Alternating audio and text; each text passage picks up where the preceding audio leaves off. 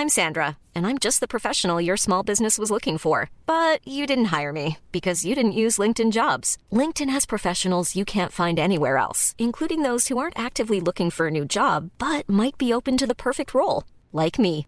In a given month, over 70% of LinkedIn users don't visit other leading job sites. So if you're not looking on LinkedIn, you'll miss out on great candidates like Sandra. Start hiring professionals like a professional. Post your free job on linkedin.com/people today. Jewelry isn't a gift you give just once. It's a way to remind your loved one of a beautiful moment every time they see it. Blue Nile can help you find the gift that says how you feel and says it beautifully with expert guidance and a wide assortment of jewelry of the highest quality at the best price. Go to BlueNile.com and experience the convenience of shopping Blue Nile, the original online jeweler since 1999. That's BlueNile.com to find the perfect jewelry gift for any occasion. BlueNile.com. Despite the latest lockdown, COVID is still running rampant across the country. The UK is like a giant petri dish, teeming with different strains of the virus. We have the mutation first found in Kent, the one from South Africa, and now, as of last week, one of the variations from Brazil. You might think that we do everything in our power to prevent new strains, new variants of the virus from emerging. That's probably not the course the UK has taken. Scientists say new mutations are likely to emerge in countries that have handled the pandemic badly. Is there a risk that the UK's vaccine strategy, spacing out the two doses by three months rather than three weeks, could make a new mutation even more likely? That, to me, just gives the virus everything it needs to learn how to evade immune systems. If my feared scenario were to play out, the vaccine will start to fail. Could that happen here? And what do we do if it does? You're listening to Stories of Our Times from The Times and The Sunday Times. I'm Manveen Rana. Today, the vaccine. What if the virus mutates again?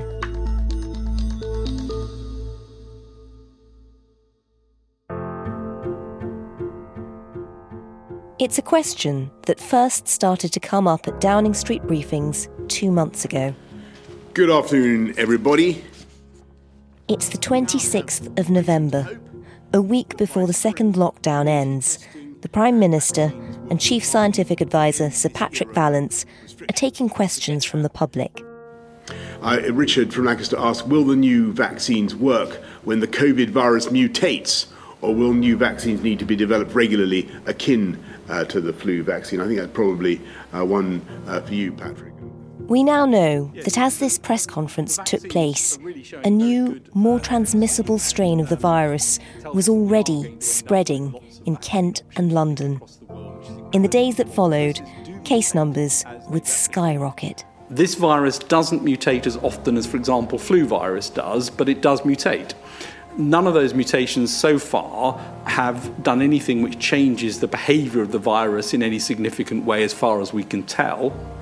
And none of the mutations that have occurred so far would be ones that you would expect to make the vaccine less effective. But it is possible that as the vaccines work and they put pressure on the virus, that the virus mutates and other forms arise which, which would require new vaccines in due course. Fast forward to December. The new variant contains 23 different changes. This new variant is highly concerning because it is yet more transmissible. And two weeks ago, as the vaccination programme was gaining momentum, Sir Patrick Vallance and Chris Whitty addressed the fear that was haunting a number of virologists. All vaccination will ultimately put some pressure on viruses to mutate. One of the things people have raised is a theoretical risk that by having this longer gap, you could actually lead to a slightly increased risk of an escape mutant. Yes, we now live in an era when no press briefing is complete without talk of an escape mutant. The government's chief scientific and medical advisors were explaining how a longer gap, a shift from delivering both doses of the Pfizer vaccine within three weeks, as all the clinical trials had done, to spreading them out over 12 weeks instead, would hold some risk. But could it really result in an escape mutant? Rhys Blakely is the Times science correspondent. Last week, he explained how the vaccine works and how the rollout was going. A lot more people will be given some degree of protection sooner.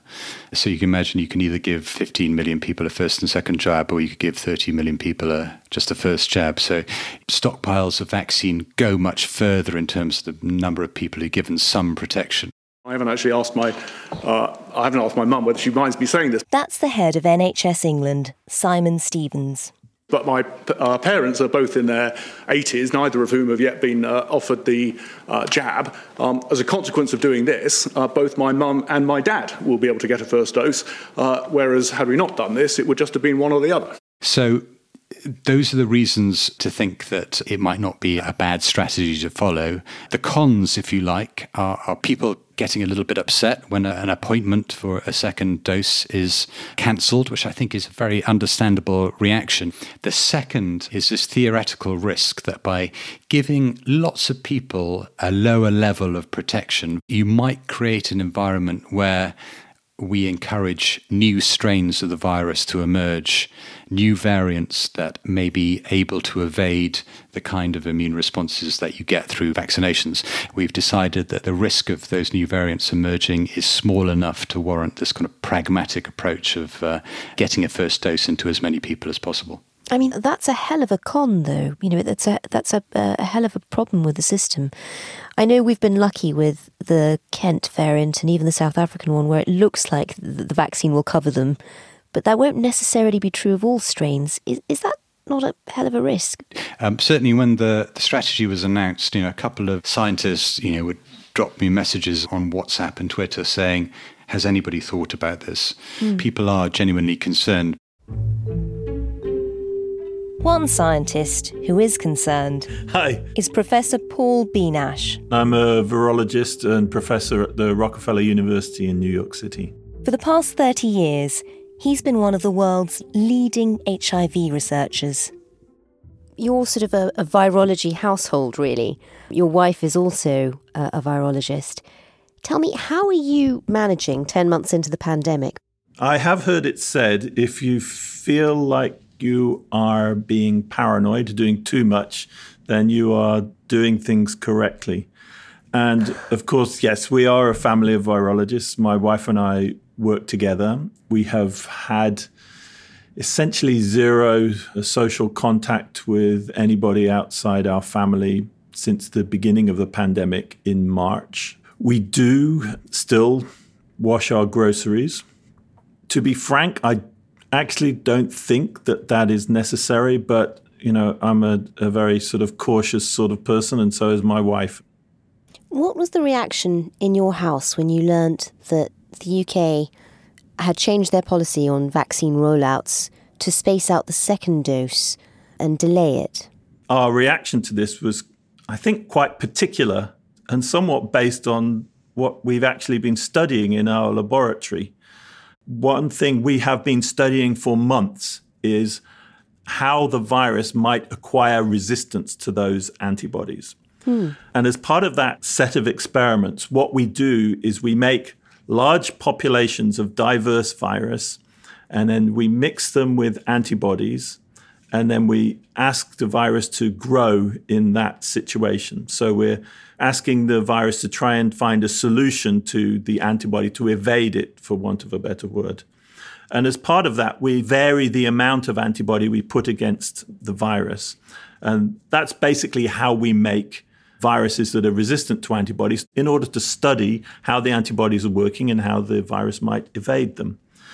Now, when we heard what the UK was planning that is to withhold the second dose and essentially generate a huge population of people with partial immunity, while at the same time, an uncontrolled epidemic in the UK was rampaging, maximizing the population size of the virus and its diversity.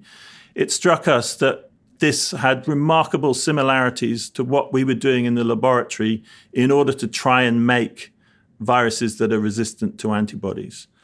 And so wow. I think the, the potential consequences of that are obvious. We shouldn't be taking half measures against a virus in the teeth of a surging pandemic with just massive numbers of people being infected.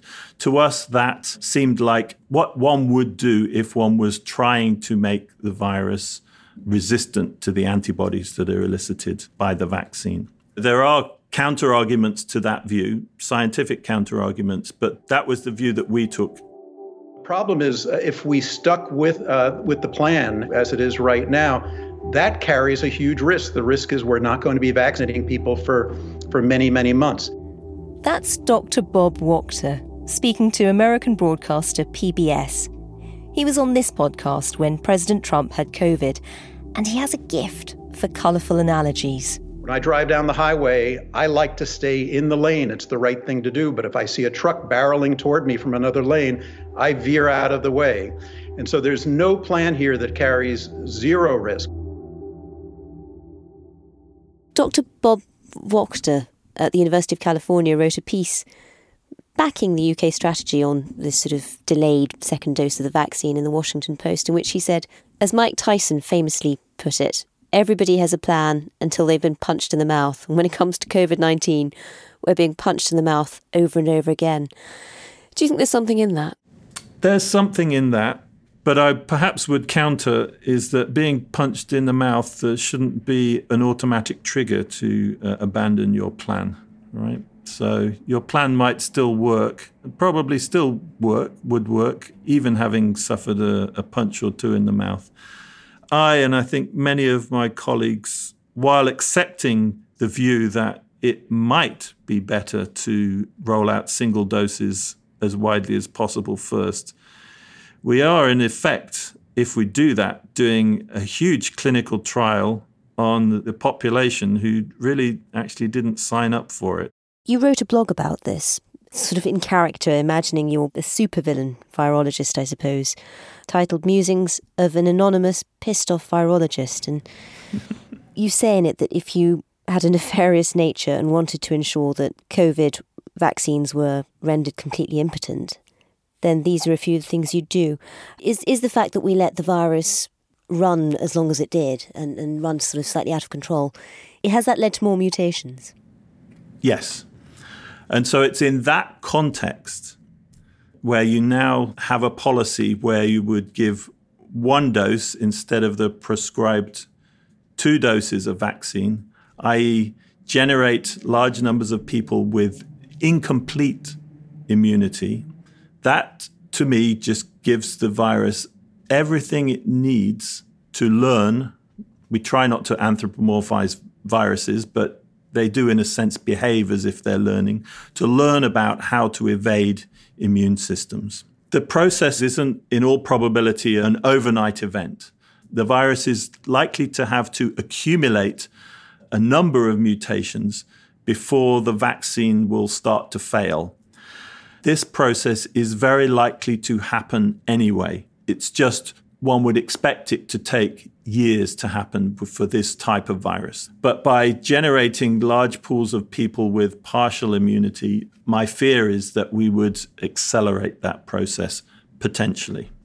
I mean, it, does it come down to a balance of risks? Are, are the scientists seeing there is a, a risk that you end up with a virus that mutates and learns how to combat the vaccine before everyone's quite vaccinated. But they think they'll be within the window of safety effectively. I mean, do you think yeah. 12 weeks in particular is, is that a dangerous period?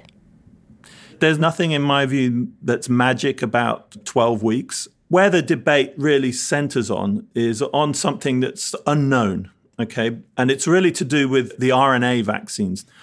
What we don't know is what happens if you delay the second shot scientists can make guesses, but they are really guesses. And so the fear is if that partial immunity that you get from the first shot wanes between day 21, where you'd get your second shot, and say 12 weeks, what happens in that time window? And honestly, we don't know. It could be that everyone's 95% are protected, in which case the decision was a good one. But it could be that a month later, only half the people are protected, and they're now getting infected. And the virus has the opportunity to learn how to evade antibodies in those people. That's what I fear. bottom line is we don't know. And I don't think we should be making public policy decisions on an I don't know. So many people around the world have COVID 19 or at the moment. Is it possible that there's already a vaccine resistant strain that's emerging somewhere and we just haven't heard about it so far? It's, I, you know, never say never because the number of variants that are present in the world would be mind boggling. We're beginning to see strains now, like the one in South Africa, like the one in possibly the one in the UK, that have multiple mutations. But those strains, I am quite confident, will still be at least somewhat sensitive to the whole range of antibodies that are, are generated when someone's vaccinated. And so you can think of these these variants that are cropping up as the first steps down what's likely to be a fairly lengthy road to complete vaccine failure. Is is that is that road inevitable? It sounds quite scary when in a sense, it is inevitable, but it might take 30 years. We really shouldn't be doing things to help that process.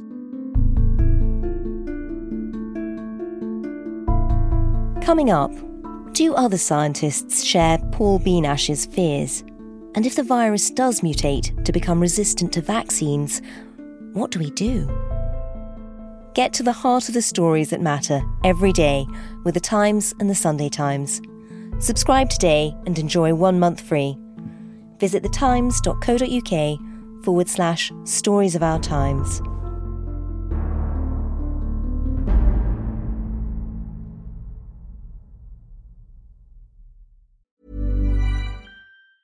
It's that time of the year.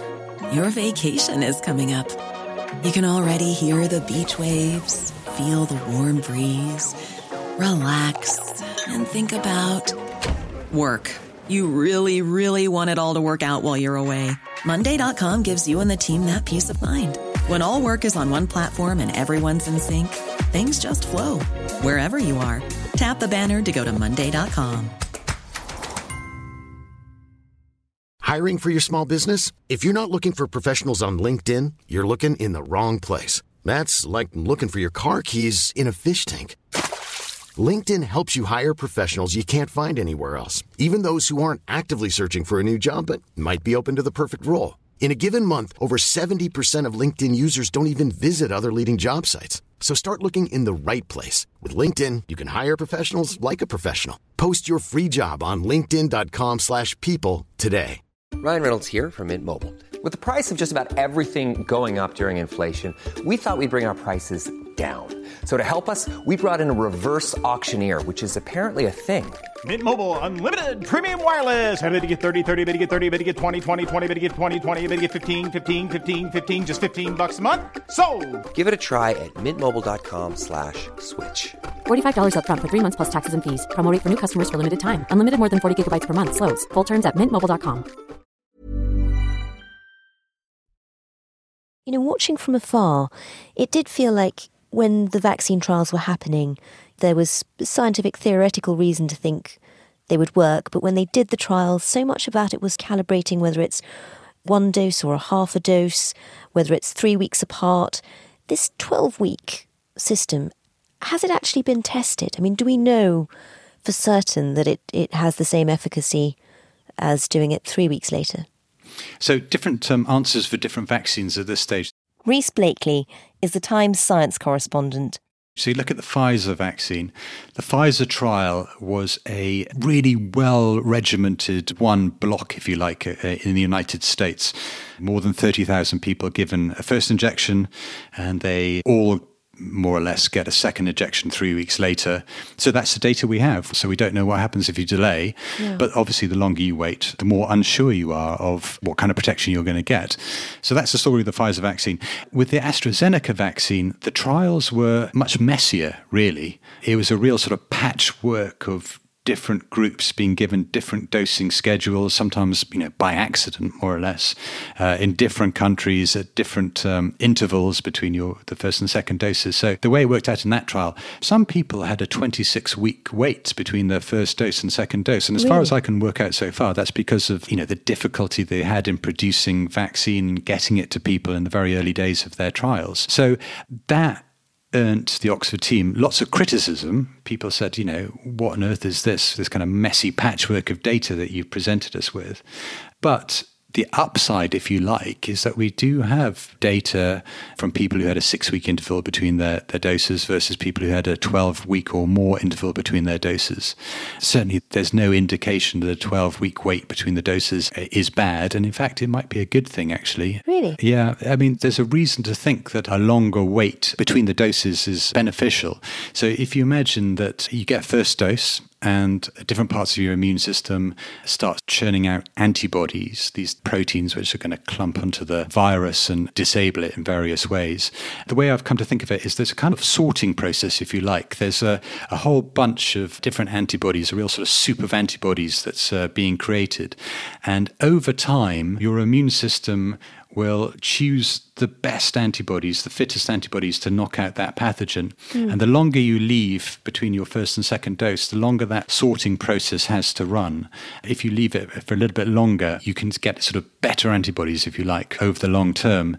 And oh, um, wow. so, yeah, there are theoretical concerns around it. There are also good pragmatic reasons to think that certainly a 12 week interval is not a terrible thing. Chris Whitty really sort of summed up what seems to be the consensus at the moment. That is a, a, a, real worry, but quite a small real worry. And I think the general view was the size of the increase in risk is sufficiently small that, measured against this ability to double the number of people who actually are vaccinated, the public health arguments are really strongly for doing what we've decided to do. We contacted the Joint Committee on Vaccination and Immunisation, the JCVI, to ask how they balance the risk of spacing out the Pfizer vaccine doses. Professor Wei Shen Lim told us it's highly unlikely that extending the interval between doses by a few weeks would lead to an increase in vaccine resistant strains. And this small likelihood is outweighed by the large, measurable benefit of protecting more vulnerable people. Professor Deenan Pillay says he can see both sides of the argument. I'm a professor of virology at UCL, and also I sit on a group called Independent SAGE. Now, on Independent SAGE, they've recently published two papers the other week. One warning that a vaccine resistant strain of the virus could emerge in the UK, and that spacing out vaccine doses makes that more likely. And then you published another paper saying, despite that, the government's vaccine strategy was probably the right one. Can you talk us through that? Talk us through the, sort of the balance of risks and how Independent SAGE has ended up coming to that conclusion. We have two paradigms coming up against each other. One is the paradigm of good scientific practice, good clinical trial evidence, and how to implement medicine on the basis of, of that against, on the other hand, the fact that we're in the midst of a pandemic and the health service is on its knees. Theoretically, of course, I think there is a risk of vaccine escape. I think that risk is there whether the gap is four weeks or or 12 weeks because no vaccine is 100% efficacious. So I think this is more a question of the vaccine being rolled out at the time of extraordinarily high levels of circulating infection. That is, to my mind, the biggest risk. The added risk of just giving it for the Pfizer vaccine in particular, extending the dosing from four weeks to 12 weeks, I think is unclear.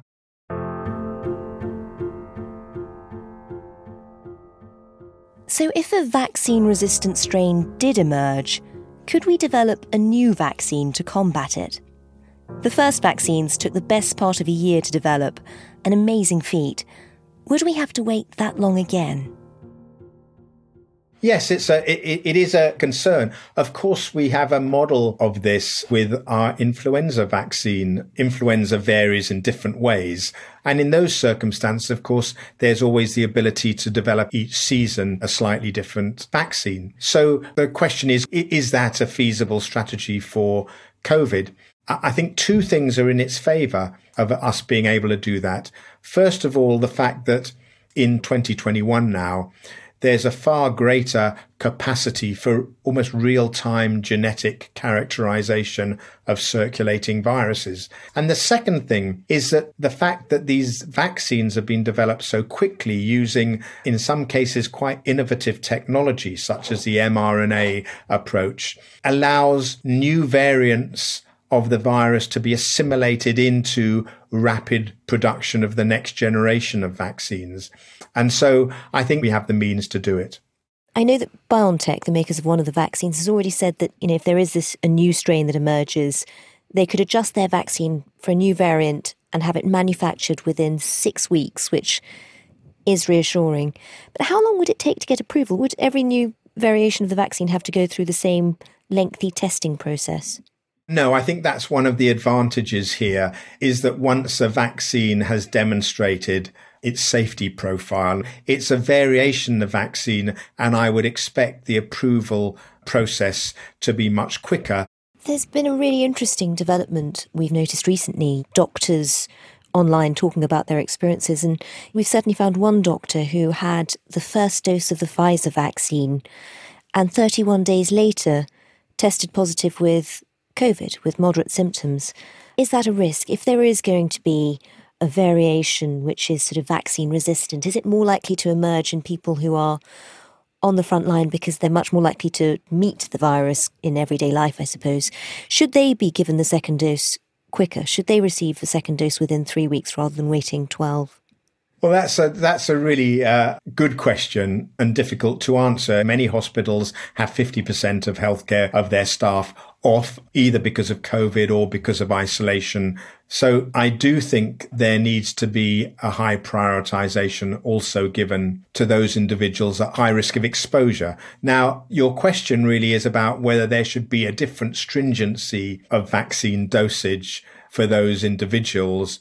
Given that the UK is probably immunizing more than many countries around the world at the moment and well documented who is getting in um, one dose, who's getting two doses, at what time they're getting two doses. You know, I think a, a really good idea would be for National Institute Health Research to be undertaking real time trials. And I think healthcare workers would be an ideal group to do that in. And at least, therefore, we can get the answer to this question relatively soon. So, still lots of known unknowns, but overall, a note of cautious optimism for vaccines. So, when can we expect life to return to anything like normal again? I don't think summer is a ridiculous prediction. I would say maybe the start of the next school year, at least in some countries. It's a political decision. There is this figure of, you know, 15 million people vaccinated by the middle of February. You achieve that, then you should be cutting the number of deaths by something like 90%. I mean, is is that the benchmark that gives the government sort of political license to, to open up society? It, it may well be. There's no scientifically correct answer. And in the meantime, can people who've been vaccinated start to live their lives more normally? No, that's the very last thing they should do. Even people who have had two doses, it's entirely possible that somebody who's had one or two doses, while they themselves might contract the virus and not become sick, they could pass the virus on to others who aren't in that privileged position of having been vaccinated. And despite all the complexity of doses and timing, scientists have one big message for anyone who might be feeling worried. I would very much prefer them to have two doses, but these vaccines are as safe as any of the other vaccines that are on the market, and it's extremely important that people take them.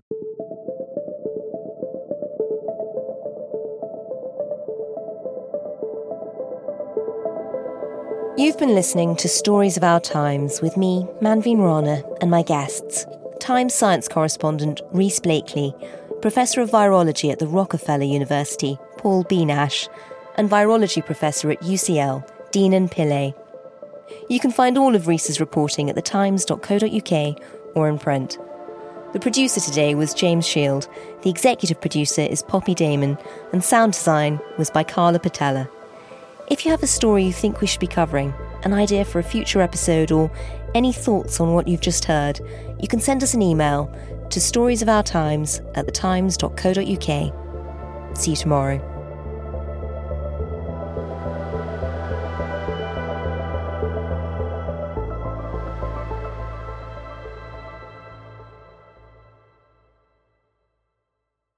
Subscribe today and get one month free at thetimes.co.uk forward slash stories of our times.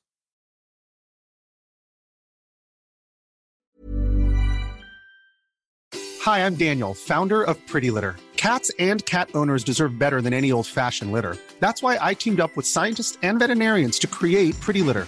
Its innovative crystal formula has superior odor control and weighs up to 80% less than clay litter. Pretty Litter even monitors health by changing colors to help detect early signs of potential illness. It's the world's smartest kitty litter. Go to prettylitter.com and use code ACAST for 20% off your first order and a free cat toy. Terms and conditions apply. See site for details.